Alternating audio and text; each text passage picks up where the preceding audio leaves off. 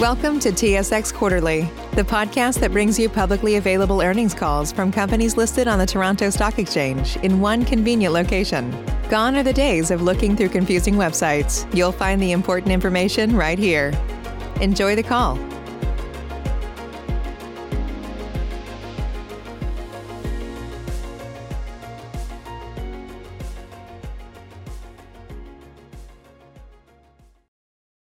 Participants, your meeting is ready to begin. Ladies and gentlemen, thank you for standing by. Welcome to the First Capital REIT's Q4 results conference call. During the presentation, all participants will be in a listen-only mode. Afterwards, we will conduct a question-and-answer session. At that time, if you have a question, please press star one on your telephone keypad. I would now like to turn the conference over to Alison. Please proceed with your presentation. Thank you, and good afternoon, everyone. In discussing our financial and operating performance and in responding to your questions during today's call, we may make forward-looking statements. These statements are based on our current estimates and assumptions, many of which are beyond our control, and are subject to a number of risks and uncertainties that could cause actual results to differ materially from those expressed or implied in these forward-looking statements. A summary of these underlying assumptions, risks, and uncertainties is contained in our various securities filings, including our MD&A for the year ended December 31st, 2021, and our current AIF, which are available on SEDAR and our website. These forward-looking statements are made as of today's date, and except as required by securities law, we undertake no obligation to publicly update or revise any such statements. During today's call, we will also be referencing certain financial measures that are non-IFRS measures. These do not have standardized meanings prescribed by IFRS and should not be construed as alternatives to net income or cash flow from operating activities determined in accordance with IFRS. Management provides these measures as a complement to IFRS measures to aid in assessing the REIT's performance. These non-IFRS measures are further defined and discussed in our MD&A, which should be read in conjunction with this call. I'll now turn the call over to Adam. Okay. Thank you very much, Alison. Good afternoon, everyone, and thank you for joining us today for our year-end conference call.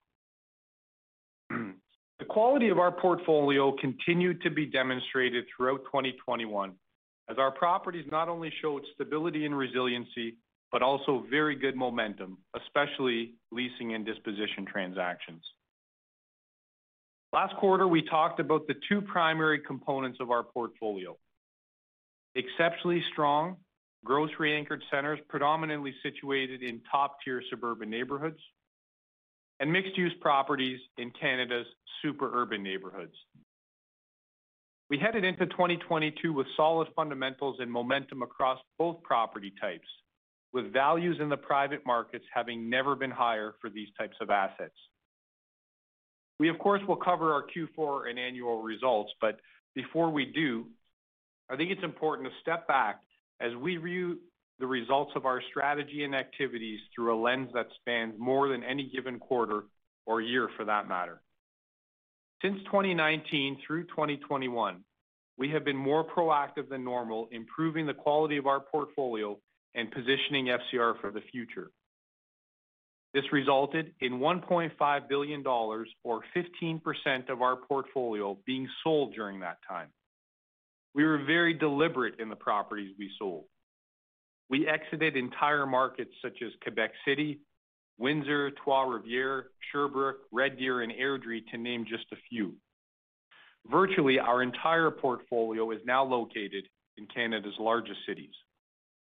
In Ottawa, where we expect growth, but not at the same level as our other markets such as Toronto, Montreal, or Vancouver, we executed a strategy that reduced our invested capital without compromising our operating scale. We did this by selling 50% non-managing interest to compatible institutional partners. This increases our returns on invested capital through the fee income we earn from our partners and frees up capital for more productive uses.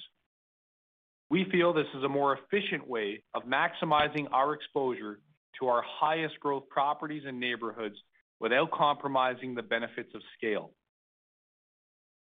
During that time, we also invested approximately 1 billion dollars into top-tier assets and markets through acquisitions, developments, and CapEx.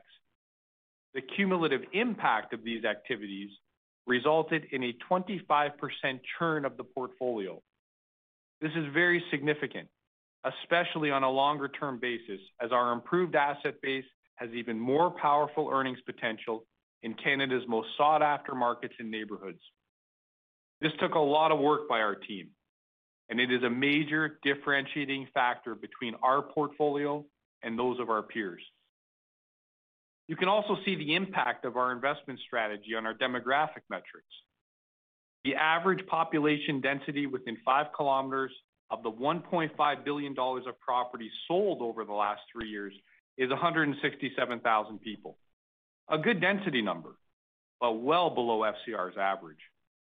Turning to the 1 billion dollars we invested during that same period, those properties have nearly triple the density at 483,000 people.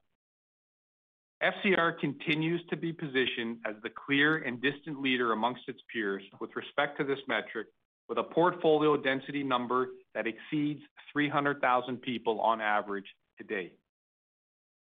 We're very pleased with our portfolio today, and we have reached our initial disposition target of 1.5 billion. Accordingly, we expect our disposition activities to be far more balanced in 2022 and even more opportunistic in terms of the pricing we require to transact. Now focusing on 2021, our healthy operating and financial results were underpinned by our strategic focus on high-quality, grocery-anchored, and mixed-use properties in neighborhoods with strong demographics. Notwithstanding numerous waves of disruption, demand consistently remains strong for our portfolio.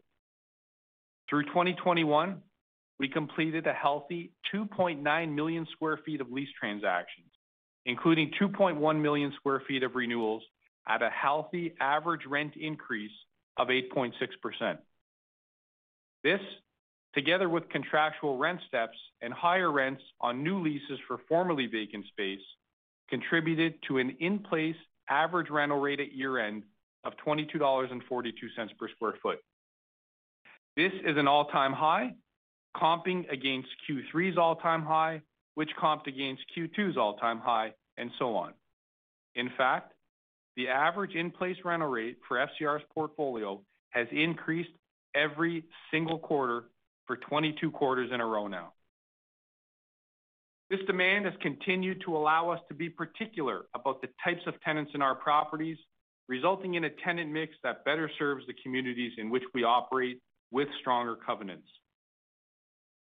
Jordie will cover our 2021 investment activities, which were robust, strategic, and value-creating. Perhaps none more so than our Christie Cookie transaction this year. Throughout 2021, we also made significant progress on our ESG priorities, further embedding environmental, social, and governance principles into our business and culture. Some highlights of the year include some firsts. First Capital was the first Canadian REIT to be a signatory for the Task Force on Climate-related Financial Disclosures, and we are committed to establishing a concrete plan to align with the TCFD recommendations. FCR was the first Canadian retail REIT to achieve the WELL Health-Safety Rating for facility operations and management from the International WELL Building Institute. We improved our GRESB score and ranked number one in our retail peer group this year.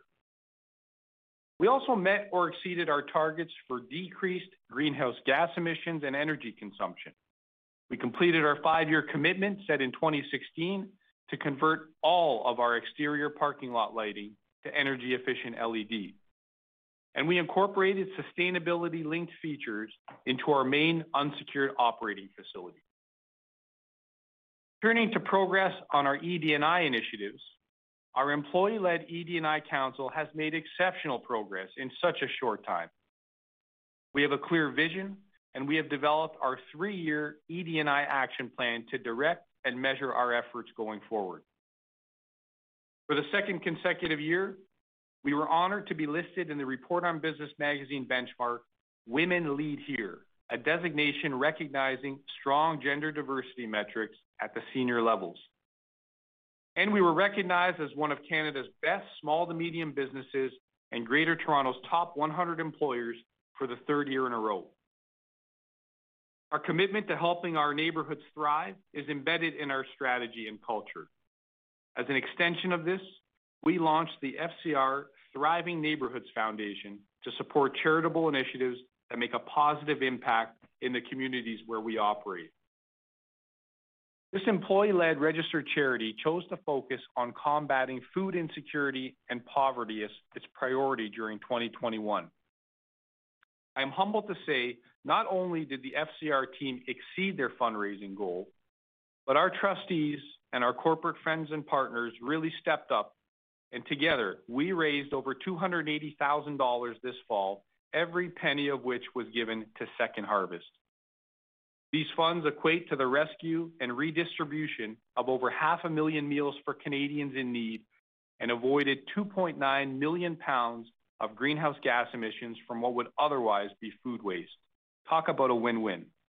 I would like to personally thank our employees, board members, and corporate friends who helped make this happen. We look forward to providing more updates on ESG in the future. In the meantime, the ESG section of our website is regularly updated and has a wealth of information on our activities. And With that, I will now pass things over to Neil to cover our financial results for the fourth quarter and full year of 2021. Neil? Thank you, Adam, and good afternoon, everyone. For my prepared remarks today, I will be referring to slide six of our quarterly conference call presentation. That presentation is available on our website at fcr.ca. Q4 2021 funds from operations was 60.8 million or 0.275 per unit. This was a decrease of 3% relative to Q4 2020's 62.5 million, which equaled 0.283 on a per unit basis. Collectively, our other gains, losses, and expenses, or OGLE for short, tends to cause some periodic volatility in our reported FFO, and our Q4 results were no exception. As shown near the bottom of slide six, Q4 2021 results included aggregate other losses and expenses of 3.6 million versus other gains of 400,000 in the fourth quarter of 2020. This 4 million dollar year-over-year swing in the OGLE accounts cost FCR 0.018 per unit or approximately 6 percentage points of growth in Q4 2021 FFO per unit. Overall, we believe our Q4 results were a strong finish to the year. If you return to the top of the slide, you can see that Q4 net operating income of 106.6 million increased by 400,000 dollars from the prior year. The NOI increase was comprised of 3.2 million of same property NOI growth, offset primarily by a 2.6 million dollar increase in lost NOI related to disposition activity. I'd also note that on a sequential basis, Q4 NOI increased by more than 2 million relative to Q3, and this was despite 165 million of property dispositions completed during the fourth quarter. Q4 interest and other income of 4.2 million increased by approximately 600,000 year-on-year. While our fee revenues were down slightly, interest income increased by approximately 40% to 2.6 million as our portfolio of loans and advances receivable increased substantially from September 2021 through to year-end. Q4 G&A expenses of 7.3 million increased by 900,000 year-over-year. Much of the growth relates to the low comparable period, where the Q4 2020 expense included the reversal of part of a variable compensation accrual. Moving to slide seven, we have a similar presentation for our 2021 annual results relative to full year 2020. Last year, FCR generated funds from operations of 251 million, representing a 29 million dollar increase from 222 million in 2020. This equated to FFO per unit of dollar 1.14, up from dollar 1.01. 2021 NOI of 416 million increased by 15 million or 3.8%. Growth was primarily driven by same-property NOI growth of 21 million and non-same property NOI growth of 2 million. These were offset by 7.8 million of lost NOI, again related to property dispositions. 2021 interest and other income of 11.8 million was 1.8 million lower than the prior year, principally due to lower average outstanding balances in our loans and mortgages receivable. 2021 interest expense of 154 million was 4.4 million lower than the prior year, primarily due to debt repayment, which I'll touch upon a bit later. Last year's G&A expenses of 32 million increased by 5.6 million year-over-year, due primarily to higher variable compensation, certain severance costs early in 2021, and the benefit of some wage subsidy support back in 2020. As we approach the bottom of the page, I'll draw your attention to the 17 million dollar favorable change in the OGLE accounts in 2021 versus 2020. The swing factor here provided for between 0.07 and 0.08 of growth in 2021 relative to 2020 in FFO per unit. The most significant contributor in this regard was 14.8 million of mark-to-market gains on marketable securities included in 2021. For those seeking additional detail on our OGLE accounts, they are provided on a Q4 and full year comparative basis on slide eight. Moving to some of our operating performance metrics, beginning with slide nine. As mentioned, Q4 same-property NOI growth was 3.2 million dollars or +3.2%. This growth was driven primarily by rent escalations, higher variable revenues, and lower bad debt expense. On the same property basis, bad debt expense was 1 million in the fourth quarter of 2021 versus 2 million in the comparable quarter. Same property lease termination fees were essentially nil in each of the comparable periods. Turning to slide 10, the portfolio ended 2021 with an occupancy of 96.1%. This was up 20 basis points sequentially from Q3, which is significant in the face of the closure of an 83,000 sq ft Walmart store at Deer Valley Marketplace, Calgary in October. In its own right, this closure equated to 40 basis points of portfolio vacancy. Overall, FCR's occupancy was very steady throughout 2021. In the near term, we expect lower portfolio occupancy. In Northeast Toronto, at our 476,000 sq ft Cedarbrae property, we are initiating the redevelopment of approximately 137,000 sq ft of space.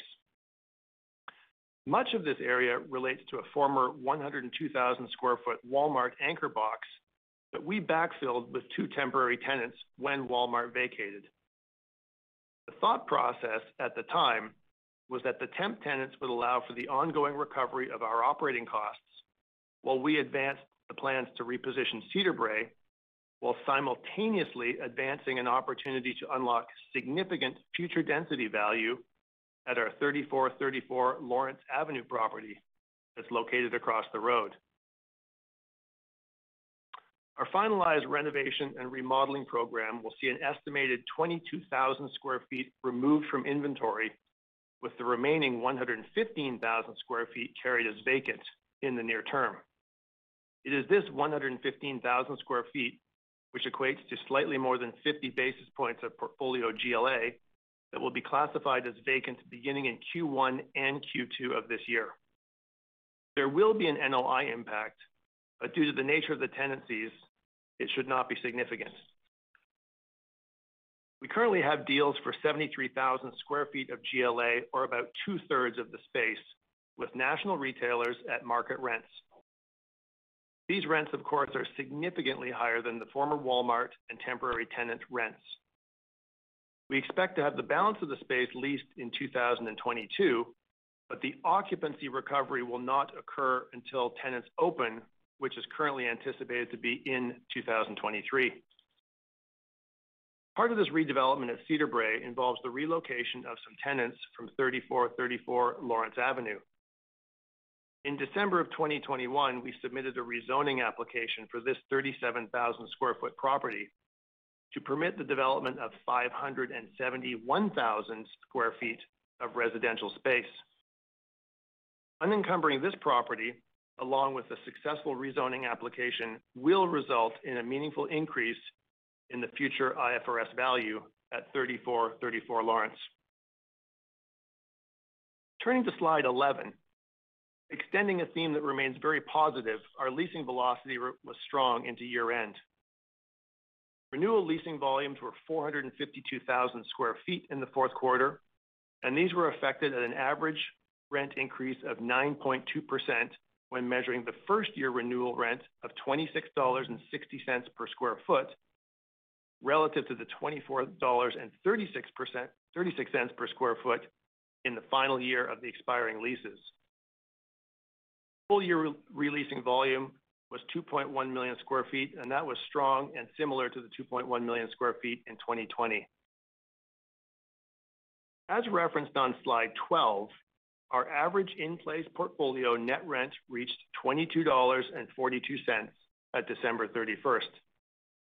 As Adam noted, this is yet another all-time high.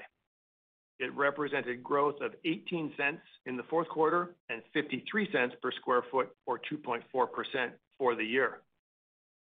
Approximately 70% of the 2021 growth was derived from contractual rent steps and lease renewal lifts. Turning to slide 13. Here we provide data on our rent collections.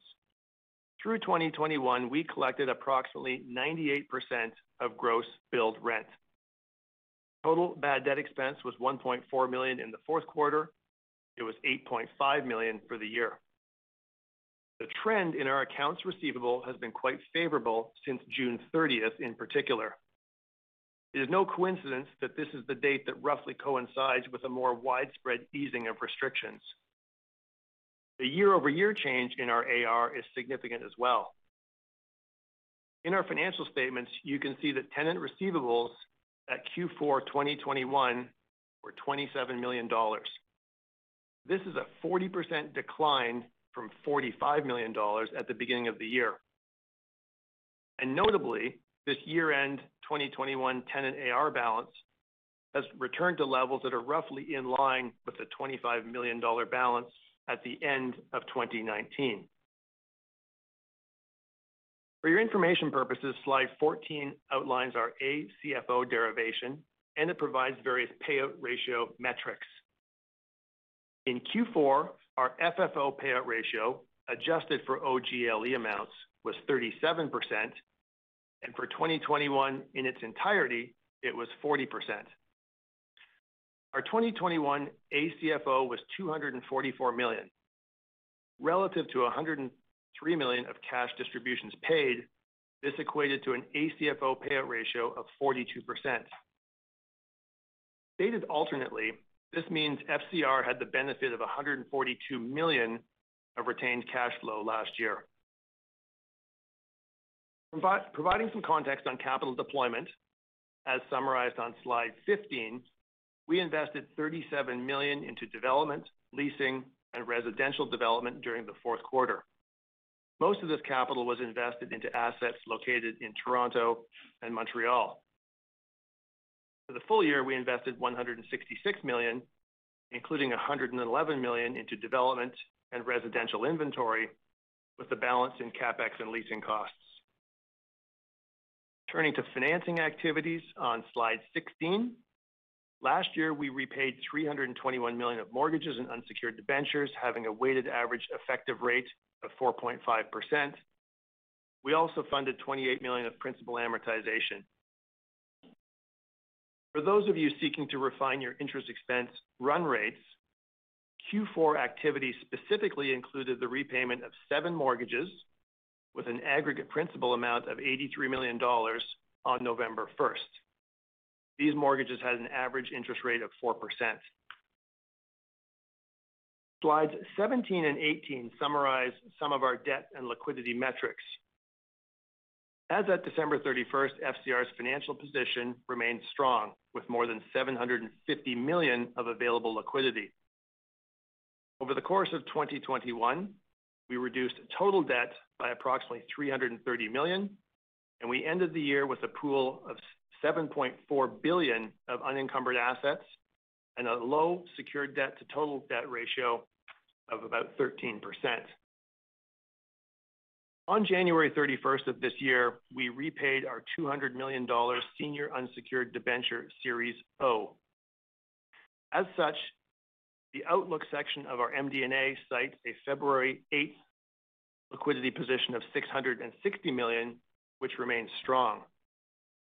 Moreover, over the next 60 to 90 days, we intend to further strengthen liquidity through the placement of two long-term fixed rate mortgages, which are expected to yield aggregate proceeds well in excess of $100 million to FCR.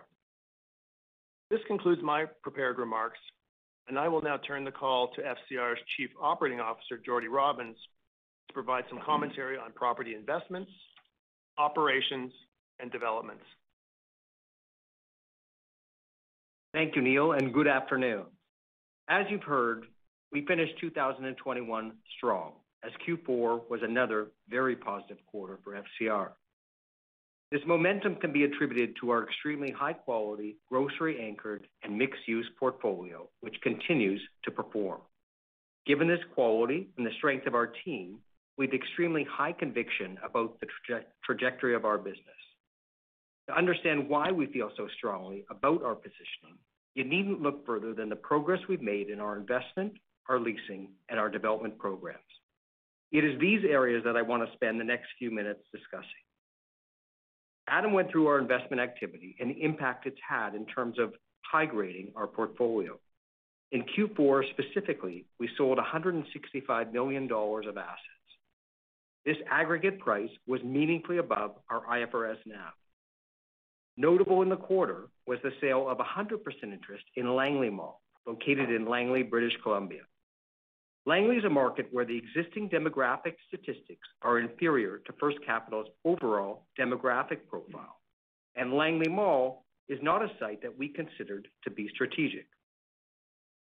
We brought this property to market in Q2 2021, received overwhelming interest, and sold it to a condominium developer for a very significant premium to its IFRS value.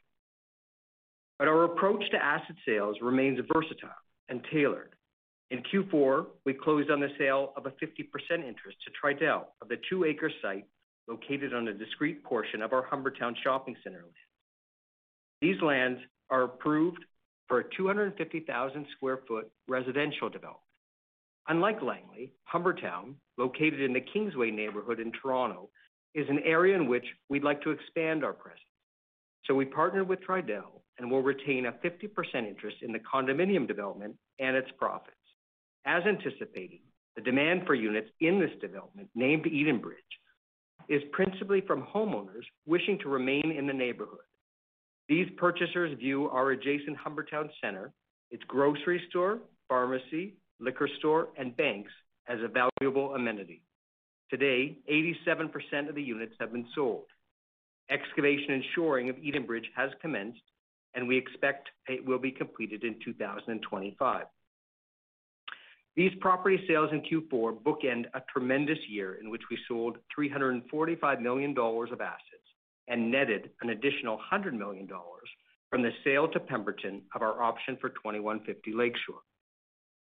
Notable highlights for the year include the sale of 100% interest in our assets in Airdrie, Alberta. This sale provided us an opportunity to exit a non-strategic market at a price above NAV.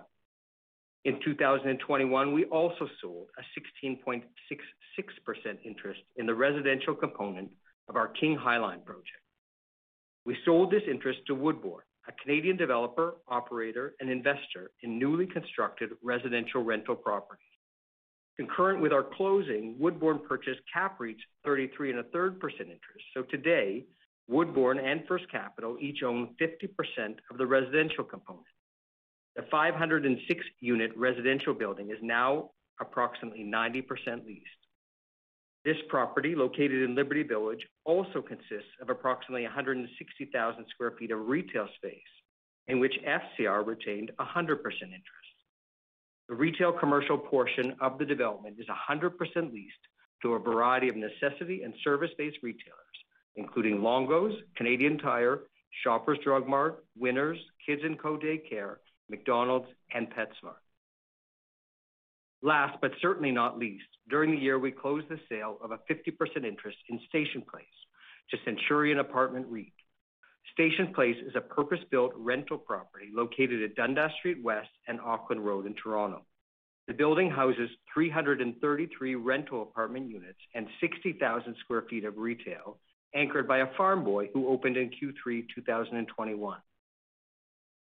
The sales price for Station Place was well in excess of our cost, allowing us to crystallize significant development profit. With Centurion as a manager, it also added residential expertise to manage the property and share in the initial lease-up risk. As a result of the transaction, First Capital's effective stake in the property was reduced from 70.8% to 35.4%.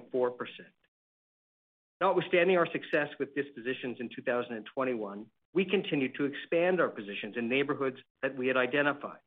In 2021 and early Q1 2022, we purchased approximately 40 million dollars of strategic and/or tuck-in assets that completed two separate assemblies. Last quarter, I talked about the correlation between the easing of COVID-related restrictions across the country and improvements in our operating performance. This correlation remains as evidenced by our leasing pipeline, which is a very good leading indicator for our business. Specifically, we have 1.7 million sq ft of lease agreements under negotiation or executed, where the tenant is not yet in possession. Included in this pipeline is over 1.2 million sq ft of renewals, 400,000 sq ft of new deals, and 120,000 sq ft of executed leases. Turning to development, we have a pipeline of 23.5 million sq ft of incremental density, of which only 7.7 million sq ft has been valued and included on our balance sheet. Most of this development pipeline is residential and across the country, and in Toronto specifically, where over half this density is located, there remains a housing supply shortage. So we continue to advance our entitlement program as this shortage is driving residential demand and in turn, density and housing pricing higher. In 2021, we submitted entitlements for an additional 1.5 million sq ft of density.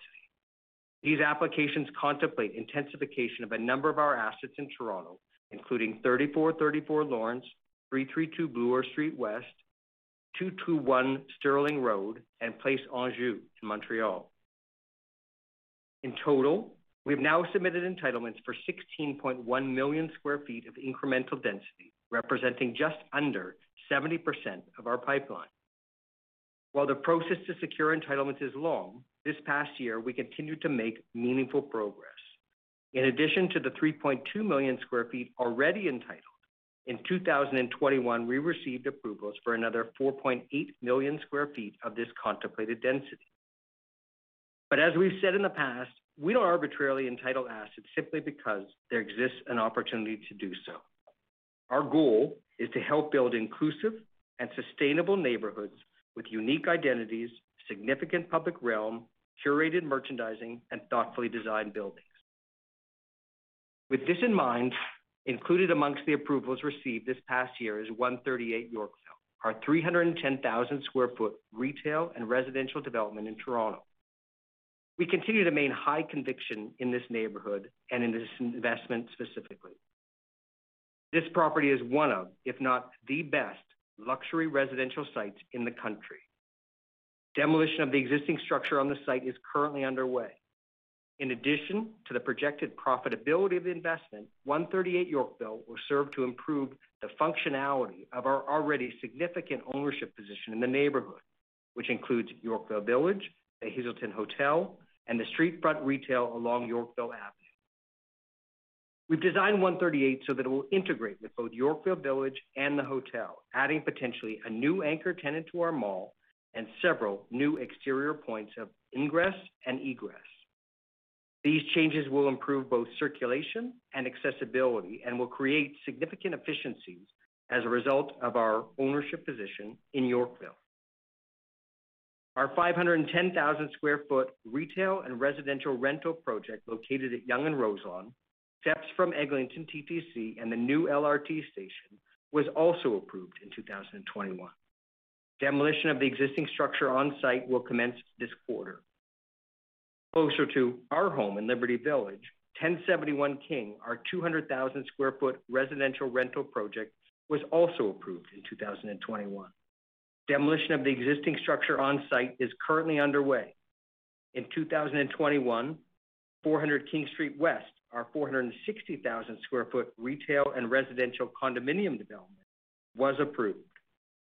85% of the units in the proposed development have been sold, Sales are meaningfully above our revenue budget, and critical elements for the project have now been tendered. Construction at 400 King will commence later this month. Last, but certainly not least, is 2150 Lakeshore. Toronto City Council approved the secondary plan and bylaw for 2150 Lakeshore in 2021. In Q2, FCR sold its option to Pemberton and entered into an agreement with them to act as our development partner. Pemberton will augment our team as we transform the property into a sustainable and inclusive, master-planned, mixed-use, transit-oriented neighborhood. Pemberton's deep residential development, community building, and large-scale construction expertise will be a critical asset for the expected 7.5 million sq ft of residential, retail, commercial, and the significant community uses contemplated. Pemberton will provide all development and construction management services in connection with the residential and the infrastructure works. First Capital will act as development manager of the retail and commercial components, and upon completion, will act as property and leasing manager for the retail and the commercial space. We look forward to sharing further details with you as this tremendous city-building initiative progresses. Before I conclude, I want to highlight a few of the major construction projects we completed this past year. Starting with the first phase of our Wilderton project in Côte-des-Neiges, Montreal. Metro and Pharmaprix took possession of their premises in Q2 of 2021, and SAQ and Dollarama took possession of their space in Q3. All these tenants will be open to the public this quarter as construction of this new 130,000 sq ft retail center is now complete. Once open in their new spaces, we'll commence demolition of the remaining portion of the former center, which will serve as the trigger for the development of the 200,000 sq ft final phase. And Finally, we completed the construction of the 70,000 sq ft expansion to our Leaside Village Center in Toronto. The center is now 98% leased. The tenants in the new building, including Shoppers Drug Mart, PetSmart, and a collection of specialty medical office tenants, took possession of their respective premises in Q1 2021. As you can tell, we were very busy in 2021 and in Q4 in particular. But 2021 was a year that further demonstrated the strength and the value of our portfolio and the strength and the value of our team. And with that, operator, we can now open it up to questions. Thank you. We will now take questions from the telephone lines. If you have a question and using a speakerphone, please hit the handset before making your selection. If you have a question, please press star one on your device's keypad. You may cancel your question at any time by pressing star two. Please press star one at this time if you have a question. There will be a brief pause for the participants register. Thank you for your patience. The first question is from Mario Saric. Please go ahead. Hi, good afternoon. Hey, Mario. Uh, one quick question on the quarter and then a couple of questions on the uh, outlook for 2022. Just on the quarter, I want to clarify the temporary tenant storage, parking, and other revenue was up 1.6 million uh, sequentially versus Q3 to 8.3 million. Now, how much of that 1.6 million increase would you classify as seasonal, for lack of a better term, or specific to Q4? Uh, to the extent that there was any. Say goodbye to your credit card rewards. Greedy corporate mega stores, led by Walmart and Target, are pushing for a law in Congress to take away your hard earned cash back and travel points to line their pockets. The Durbin Marshall credit card bill would enact harmful credit card routing mandates that would end credit card rewards as we know it. If you love your credit card rewards, tell your lawmakers hands off my rewards. Tell them to oppose the Durbin Marshall credit card bill. Hi, hi, Mario. It's Neil. Um, candidly, I don't have a firm answer um, to that level of detail, but what I can say is, uh, when activity level returns to our properties, you know, we see the corresponding return in our variable revenues. And so, um, people were out, people were about for holiday shopping and entertaining, and, uh, you know, that's the sort of thing that was reflected favorably in those Q4 variable revenues. Okay. Uh and then just maybe uh, shifting focus to 2022. Uh, Adam, you mentioned in terms of potential dispositions, you've achieved your 1.5 billion dollar goal, including almost 350 million in 2021. Uh, you mentioned being more balanced and opportunistic in 2022. Given where kind of private market valuations are today, which you referenced as being pretty much at an all-time high, and internal capital allocation priorities, like what kind of range, if you can provide one in terms of dispositions, do you think we can see in 2022? Uh, we don't have a range for you, Mario. Um, it's gonna depend on a number of factors. It's gonna depend on our investment opportunities. So the more opportunities we find to invest, uh, the more appetite we would have to dispose. Um, you know, I've never uh in my whole career, I've never seen assets Uh, transact the way they transacted in 2021 in terms of the premium over, you know, quote-unquote, appraised value or IFRS value. I've never seen premiums uh, garnered like that, and it wasn't one-off. It was, like, virtually on every transaction. That's continued into 2022. Part of it as well is, you know, like the Langley Mall transaction, like we never in our uh, wildest dreams would have kind of thought even 12 months ago about the value that we sold it for. Um, You know, so I would expect that there are pockets of of that type of situation that surfaced in 2022. You know, there's some there's some asset like Langley Mall, we would have sold that asset at that price if we had zero leverage on our balance sheet. Um, we would have done it. So so it'll also depend on what surfaces in terms of that. And, um, you know, we've continued to get more and more demanding on on price and premium to NAV. You know, certainly we feel very good that we're in the best position to continue doing that in 2022. There's a lot of potential moving parts to it. So we don't have a disposition target for 2022. We don't have a range that we're trying to kinda get in between, um, just because we know it's gonna be driven by other factors that we don't know the answers to right now as well.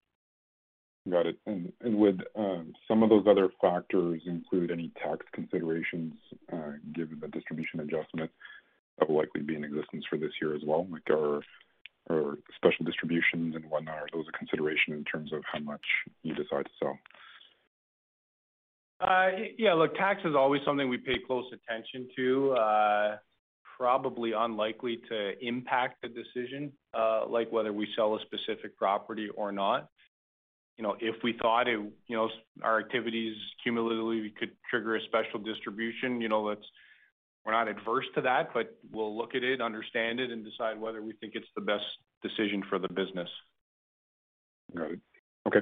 And uh, just turning to occupancy really quickly. I appreciate the color in terms of the redevelopment impact uh, in Q1, Q2.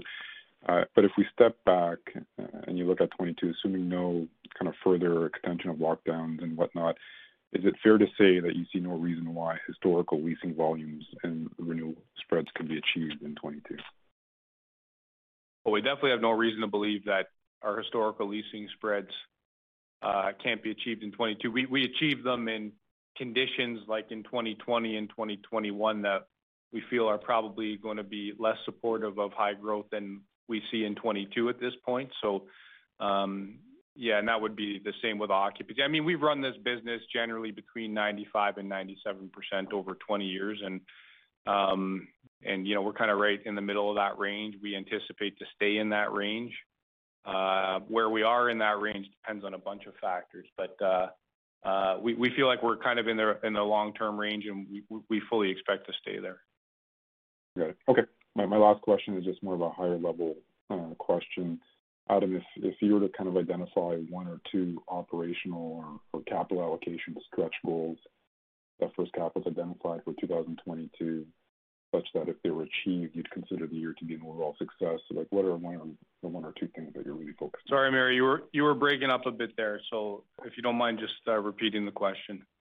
Oh. Here, let me increase the volume. Um, If there's one or two kind of operational or capital allocation stretch goals that First Capital has identified for 2022 that you would consider the year a success if you achieve those one or two goals, what would those one or two goals or priorities be for the year? Uh, the first one that always comes to mind for me is same-property NOI growth. Um, probably one of the best indicators as to the health of the business. Obviously, any given quarter or even year can be skewed, but the general trend is, uh, if you're asking me to pick one that one stretch goal that would be we'd be thrilled to break through, it'd be same-property NOI growth. Got it. And that would be, like, higher than 2021 or, like, in line with historical average, or how should we think about that goal? Well, the way I think about it on a longer term basis is yeah, looking at the history. So our historical same-property NOI growth has been around 3%. Portfolio is better today than it was over, you know, let's say that decade. So uh, you know, we're not anticipating it to be less than that. But uh, you know, like I said, any given quarter and any given year, things can skew it one way or the other. But in terms of the general trend, you know, as a baseline, historical is probably a good place to look. Okay. Thanks, guys. Okay. Thank you. Thank you. Next question is from Sam Damiani. Please go ahead. Thanks, and good afternoon. Um, I'll just limit mine to one question. And I guess I just wanted to focus on the uh, capital allocation. Adam, you mentioned at the outset a more balanced approach to dispositions. Just wonder if you could sort of, uh, I guess, balance that, I guess, with the objective of delevering and um, obviously initiating and completing the construction of of the projects underway that that are just getting started, including Humbertown, 400 King, and 138 Yorkville, which all are gonna consume capital this year and next. Yeah. Well, well, you you outlined several elements of the balancing act and the items we're balancing. So, um, you know, we've chopped a lot of wood on uh, delevering and, um, you know, that's one element of our business, not the main element of our business. And so, um, the real estate's the main element, and we've done, we've progressed uh, a number of projects in a in a, in a very exciting way.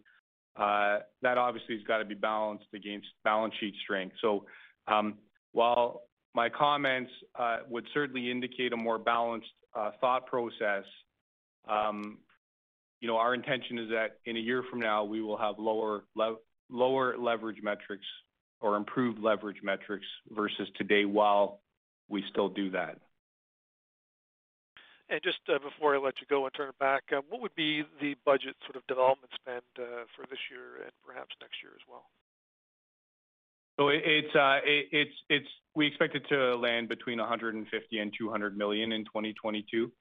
Um, If you had to pick one goalpost, it's likely to come in closer to 150 this year than 200. Um, I think next year would be similar. Um, where it'll get interesting is when you start getting uh, kind of two to three years out, um, and we'll evaluate it then. But the opportunity set in terms of the amount of capital we invest in that program, we would have flexibility to maintain a similar run rate as now, but we would also have the opportunity to increase it significantly if that made sense. Yes, certainly if these projects are profitable, which uh, it sounds like they very well should be. Thanks very much. Thank you, Sam. Thank you. The next question is from Jenny Ma. Please go ahead. Thanks. Good afternoon. Hi, Jenny. In a continuation on the capital allocation, I was wondering if you could give us an update on your thoughts about the distribution. you're over a year into the cut uh, that you effected in early 2021. and Just given, um, I guess, a bit of a slowdown in dispositions and uh, when you marry that against the development spend commitments you have, you know, 150 million of retained earnings per year is pretty tempting. Um, you know, even without development, it'd go pretty good way in terms of deleveraging. So is there any change in your outlook on the distribution and how you're thinking about potentially reinstating it in a year's time? Or sorry, uh, recovering it to prior levels uh, in a year's time? Yeah, some very good points there, Jenny. Um, I mean, if we're cutting right to the chase, there's no update. Uh, our intention is to maintain this distribution level throughout the year. Our expectation, as we articulated when we made the adjustment, was that, starting in early 2023, it would be increased. We expect it to be increased to a similar level, uh, to what it was prior to the adjustment, and nothing's changed beyond that at this point. Okay. That's fair. Um and then when we think about your um, the credit facility balance, um, I'm just thinking about how you uh, balance that against Um, unsecured bonds. Uh, it's a bit elevated on the credit facility balance um, over the last couple of years versus the two years before that. Um, are you thinking of converting some of that into into some unsecured? And considering some of the development you have going on, would uh, green bonds fit into that framework? I'm sure Neil's got a lot to say about that, but we typically Uh, like we pay attention to term of debt too, so we we typically don't plan to carry large uh, uh, facility balances. Um, With the disposition volume, it's been a great, you know, place to fund short-term needs because we can easily pay it down, and I would expect that that's one of the elements that Neil would speak to, but there's probably more. So, Neil? Yeah. Hi, Jenny. Um, Certainly in my prepared remarks, what I referred to as is some term financing that we're in a fairly advanced state on. Um, this will be 10-year money that uh, will, as I indicated, be in excess of 100 million of proceeds net to FCR. So that'll that'll pretty quickly recharge uh the the drawings on our credit facilities, uh, you know, possibly by March 31st, if not very shortly thereafter. You are correct in running at 660 million of total liquidity is a little less than the norm, but you should look at that as being um, a point in time as opposed to some sort of change in our thinking. Okay. Uh, could you provide any commentary on how you're thinking about potentially using green bonds to fund your initiatives? Is that something that you guys are discussing right now? Well, as you know, we've been uh, one of the leaders in environmental matters over the last decade plus. Um, and so, yeah, look, I mean, you should expect that. I don't know, I can't guarantee it's the next series, but, you know, if we did two or three the next two or three bond issues, you should expect at least one of them to be a green bond. Okay, great. Um, and then my final question is, um, given that there were new restrictions put in place uh, towards the end of the year, but not specific closures, did you see any changes from your tenants in terms of rent collections or bad debt, or was everything able to uh, sort of maintain the status quo with most of the retailers operating at 50% capacity? Yeah. Fortunately, this lockdown is uh, is a lot shorter than some of the others. And like, I'll just turn you back to 2021. We had Toronto, our largest market by far, locked down for nearly six months of the year. We collected 98% of our gross billed rent last year. Um, Not to say it's a non-event, but certainly should be nothing material. Okay, great. Thanks. I'll turn it back. Thank you, Jenny. Thank you. Next question is from Tal Woolley. Please go ahead. Hi, good afternoon, everyone. Hi, Tal. Um, For your development spending for the year, you said 150 to 200 million. Was that correct? That is correct. And would that be like, would you should we think greater than that to include sort of your typical revenue sustaining, revenue enhancing CapEx and the residential inventory spending would be on top of that? Or is that the whole envelope? Uh, Tal, it's Neil. So the 150 includes investments in residential inventory.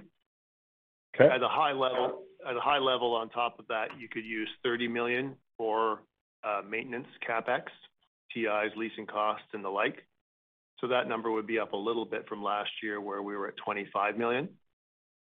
And then, uh, Revenue enhancing CapEx, there's there's a wider range there.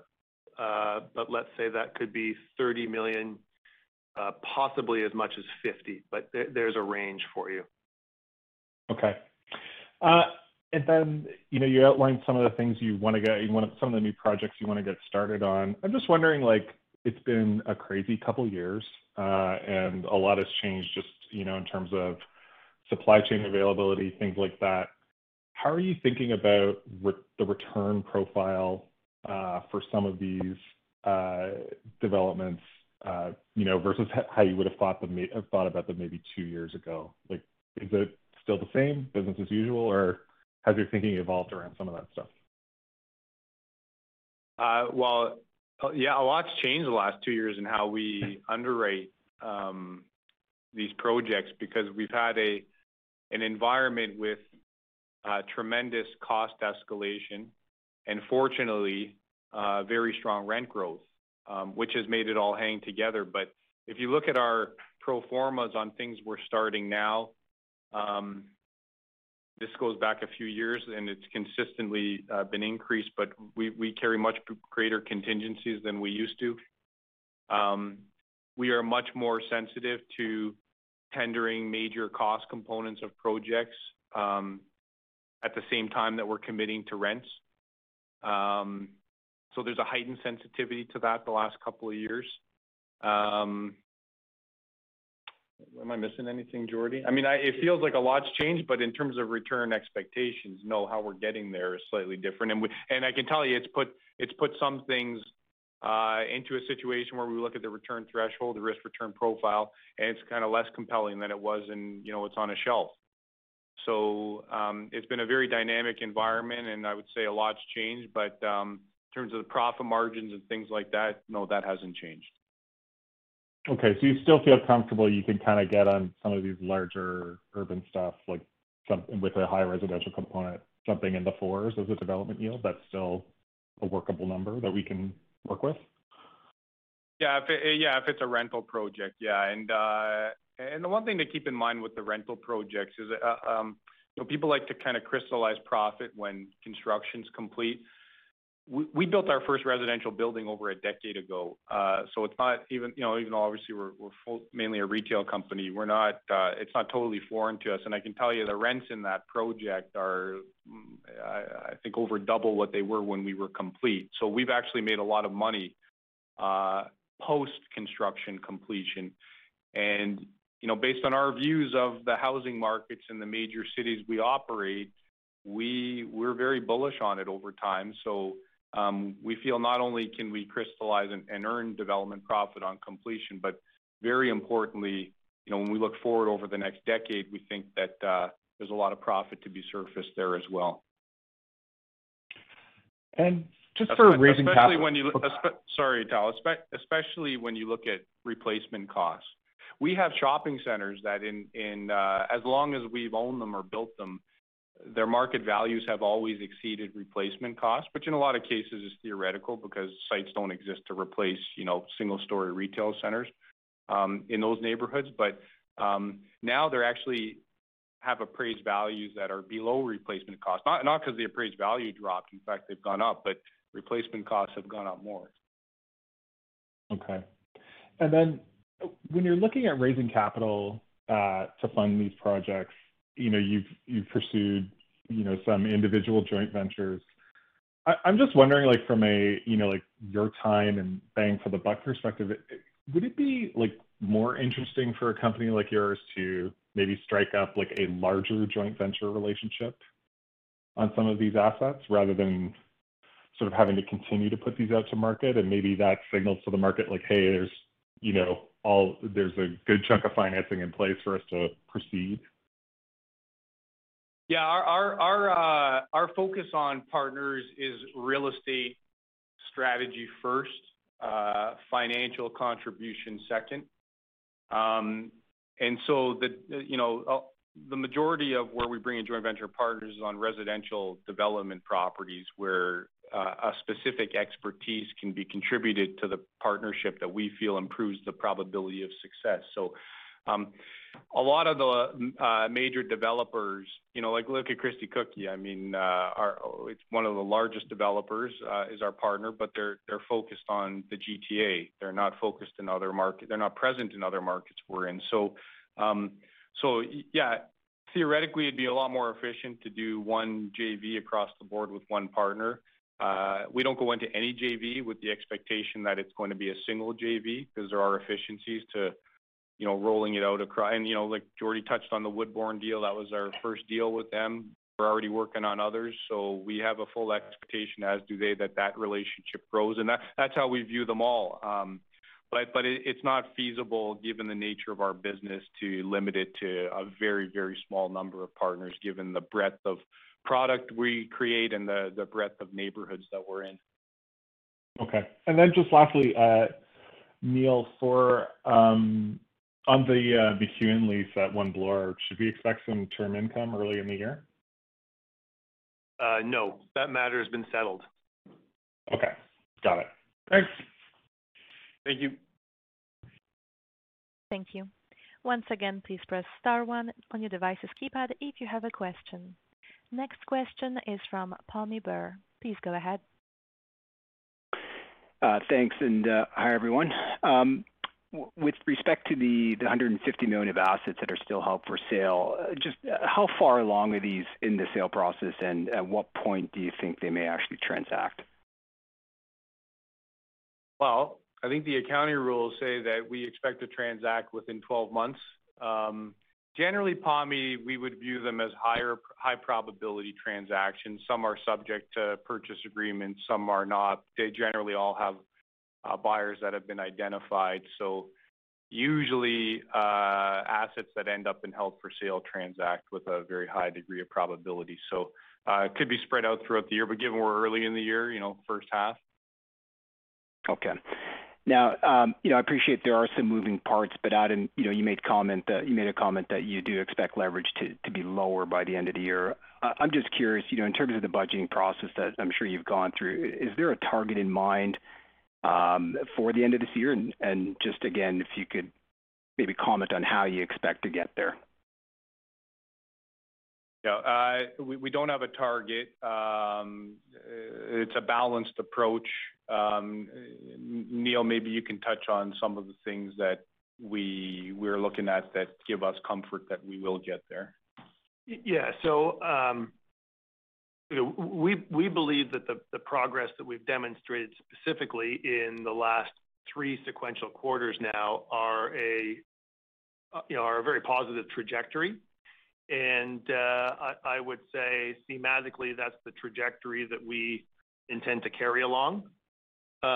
You know, many of the points as to how we might get there have really been scattered throughout this call already. So I think Jenny was referencing our retained earnings. So, you know, using history as a guide, we had 240 million of ACFO last year, and our distribution obligation is 95 million a year. So you can do the math. There's 145 million or 150 million of retained cash to to begin with.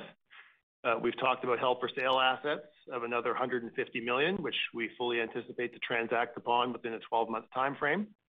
Then don't forget, we've also got a portfolio of loans and advances receivable that, you know, we have some flex in the way we think about uh, extending those. And then there's a natural repayment pattern to those loans and advances receivable as well. So, you know, without doing anything, we could be collecting 80 million-100 million of loans and advances receivable as well. So when you start to add it all up, um, you know, even without adding to the held for sale asset pool, you can come up with, you know, in the range of 400 million dollars of capital generation um, that will be deployed into, as we discussed, development, uh, leasing and maintenance CapEx, and debt repayment. Got it. Just one last one. You know, I think in the MD&A, you made reference to 2 million, I think, sq ft of expected zoning that you expect to get done this year. Uh, this is part of the entitlements program. As that space gets approved, is there an expectation that, you know, you may record some fair value gains on that space as it's zoned? And any comments as to what you think that 2 million sq ft might be worth uh, on a price per buildable square foot basis? Well, the first part is easy. Absolutely, we expect uh, an upward mark on the fair value. Um, You know, a lot of this rezoning is more sweat equity than financial capital, and so, you know, you usually actually get very attractive returns when you do hit milestones like zoning. So, uh, yeah, how much that is is not something we we guide to, Pammi. Okay. Thanks very much. I'll turn it back. Thank you. Thank you. There are no further questions at this time. I would like to turn the meeting back to Adam. Okay. Thank you very much. Uh, really, we just wanna take the opportunity to thank everyone for their interest, uh, and for attending our Q4 and year-end conference call. Have a great afternoon, everyone. Thank you. Thank you. The conference has now ended. Please disconnect your lines at this time, and we thank you for your participation. Say goodbye to your credit card rewards. Greedy corporate mega stores, led by Walmart and Target, are pushing for a law in Congress to take away your hard-earned cash back and travel points to line their pockets. The Durbin-Marshall credit card bill would enact harmful credit card routing mandates that would end credit card rewards as we know it. If you love your credit card rewards, tell your lawmakers, hands off my rewards. Tell them to oppose the Durbin-Marshall credit card bill.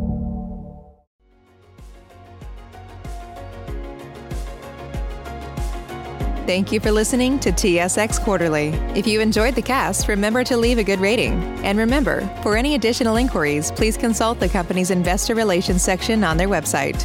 See you next time.